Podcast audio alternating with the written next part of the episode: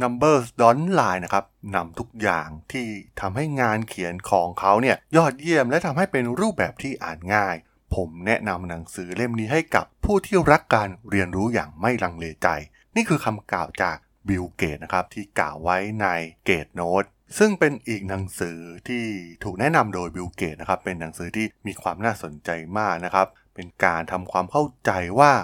ตัวเลขเนี่ยเปิดเผยสถานะที่แท้จริงของโลกของเราได้อย่างไรนะครับ มีหัวข้อที่หลากหลาย ทั้งเรื่องพลังงาน สิ่งแวดล้อม เทคโนโลยีการขนส่ง อาหารและการผลิตนะครับ แล้วเรื่องราวของหนังสือเล่มนี้มันเป็นอย่างไรนะครับ วันนี้ผมจะมารีวิวให้ฟังนะครับ ในรายการ Geek Book ไปรับฟังกันได้เลยครับผม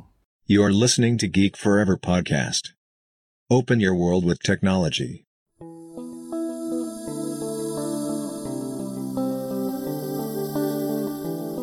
This is Geek Book.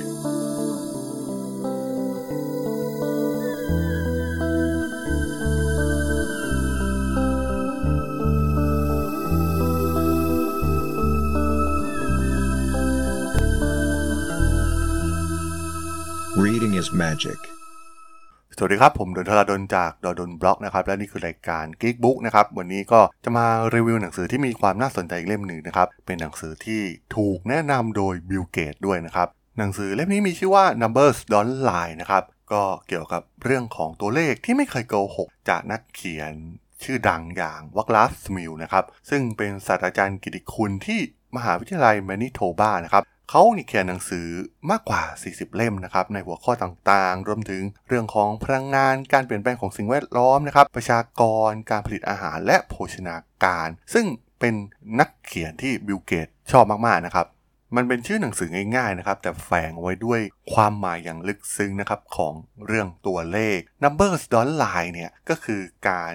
สร้างข้อเท็จจริงที่เกี่ยวกับเรื่องราวต่างๆนะครับ ตั้งแต่ข้อมูลเกี่ยวกับสังคมประชากรของเรา เรื่องของเชื้อเพลิง อาหารที่ให้พลังงานกับพวกเรานะครับ ไปจนถึงผลกระทบของการขนส่ง และสิ่งประดิษฐ์ของโลกสมัยใหม่ของเรานะครับ รวมถึงมีหัวข้ออีกมากมายนะครับ ซึ่งจะรวมเอา 71 หัวข้อนะครับ แล้วก็ถ่ายทอดด้วยเรื่องราวของตัวเลข หนังสือเล่มเต็มๆเนี่ยมีชื่อว่า Numbers Don't Lie 71 Story to help us understand the modern world นะครับ โดยหนังสือเล่มนี้เนี่ย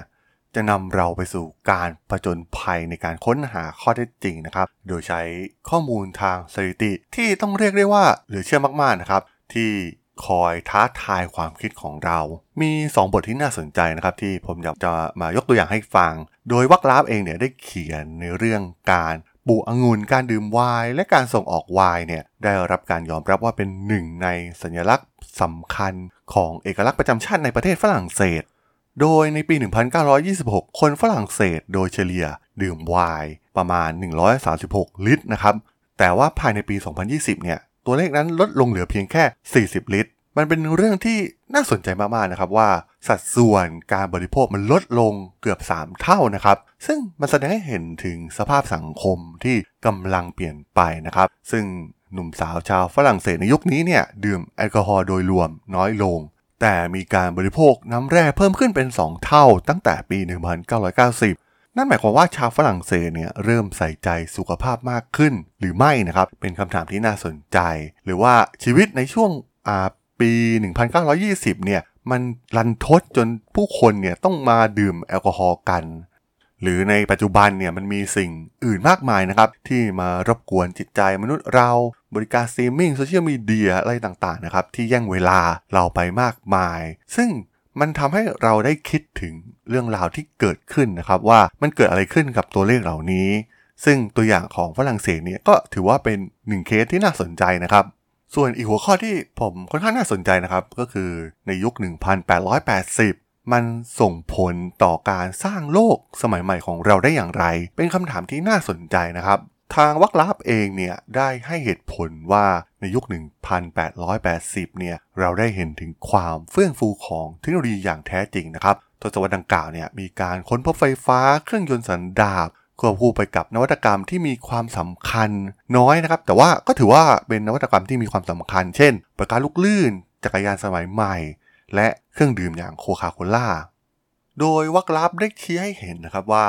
มนุษย์จะผ่านช่วงเวลาที่ยาวนานนะครับที่ไม่มีสิ่งประดิษฐ์ล้ำเลิศใหม่ๆออกมาเลยนะครับจะมีช่วงเวลาช่วงหนึ่งที่เป็นช่วงเวลาคงที่ จากนั้นเมื่อมีสิ่งประดิษฐ์ใหม่เข้ามา มันจะเกิดการเปลี่ยนแปลงอย่างรวดเร็วนะครับ ตัวอย่างเช่น การค้นพบของโทมัสอาวาเอดิสันที่ทำให้เกิดลิฟต์ไฟฟ้าขึ้นในปี คศ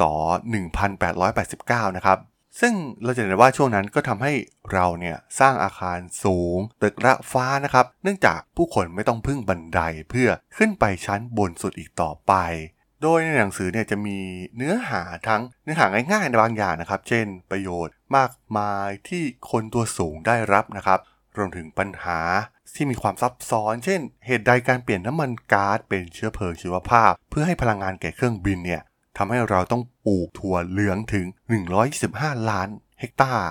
ความแพร่หลายของปุ๋ยสังเคราะห์ทำให้ผู้คนมากกว่า 3,000 ล้านคนเนี่ยสามารถหิวได้นะครับ แล้วก็เรื่องราวสำคัญเรื่องของพลังงานทดแทนที่ทำไมมันถึงก้าวไปข้างหน้าได้อย่างช้ามากๆ หรือแม้กระทั่งการที่ประเทศอย่างอเมริกานะครับเป็นผู้นำเทรนด์การบริโภคไก่ไปยังทั่วโลกได้อย่างไร ซึ่งต้องบอกว่ามีอีกหลากหลายหัวข้อนะครับ มีทั้งหมด 71 หัวข้อที่ล้วนมีความน่าสนใจมากๆนะครับ เป็นการเรียบเรียงข้อมูลผ่านข้อมูลตัวเลขกราฟ แล้วก็มีการผสมผสานระหว่างวิทยาศาสตร์ ประวัติศาสตร์ เข้าด้วยกันนะครับทั้งหมด ซึ่งสามารถอ่านได้ง่ายกว่าหนังสือเล่มอื่นของวัคลาฟสมิลนะครับ หนังสือเล่มนี้เนี่ยมีข้อดีก็คือประวัติศาสตร์ต่างๆนะครับที่เราอาจจะเซอร์ไพรส์กับเรื่องราวของมันผ่านตัวเลข มีความเชื่อมโยงกันได้อย่างไรนะครับ แน่นอนว่าหนังสือเล่มนี้เนี่ยให้คำตอบคุณได้นะครับ numbers don't lie อย่าลืมไปลองหาอ่านกันได้นะครับผม สำหรับเรื่องราวของการรีวิวหนังสือ Numbers Don't Lie ใน EP นี้เนี่ยผมก็ต้องขอจบไว้เพียงเท่านี้ก่อนนะครับสำหรับเพื่อนๆที่สนใจเรื่องราวธุรกิจเทคโนโลยีและวิทยาศาสตร์ รวมถึงการรีวิวหนังสือที่น่าสนใจ ก็สามารถติดตามมาได้นะครับทางช่อง Geek Forever Podcast ตอนนี้ก็มีอยู่ในแพลตฟอร์มหลักๆ ทั้ง Podbean Apple Podcast Google Podcast Spotify YouTube แล้วก็จะมีการอัปโหลดลงแพลตฟอร์ม Blockdit ในทุกๆ ตอนอยู่แล้วด้วยนะครับถ้ายังไงก็ฝากกด Follow ฝากกด Subscribe กันด้วยนะครับแล้วก็ยังมีช่องทางหนึ่งในส่วนของ Line ที่แอดทรดน T H A R A D H O L สามารถแอดเข้ามาพูดคุยกันได้นะครับ ผมก็จะส่งสาระดีๆผลคายดีๆ ให้ท่านเป็นประจำอยู่แล้วด้วยนะครับ ถ้ายังไงก็ฝากติดตามทางช่องทางต่างๆกันด้วยนะครับสำหรับใน EP นี้เนี่ยผมก็ต้องขอลากันไปก่อนนะครับ เจอกันใหม่ใน EP หน้านะครับผม สวัสดีครับ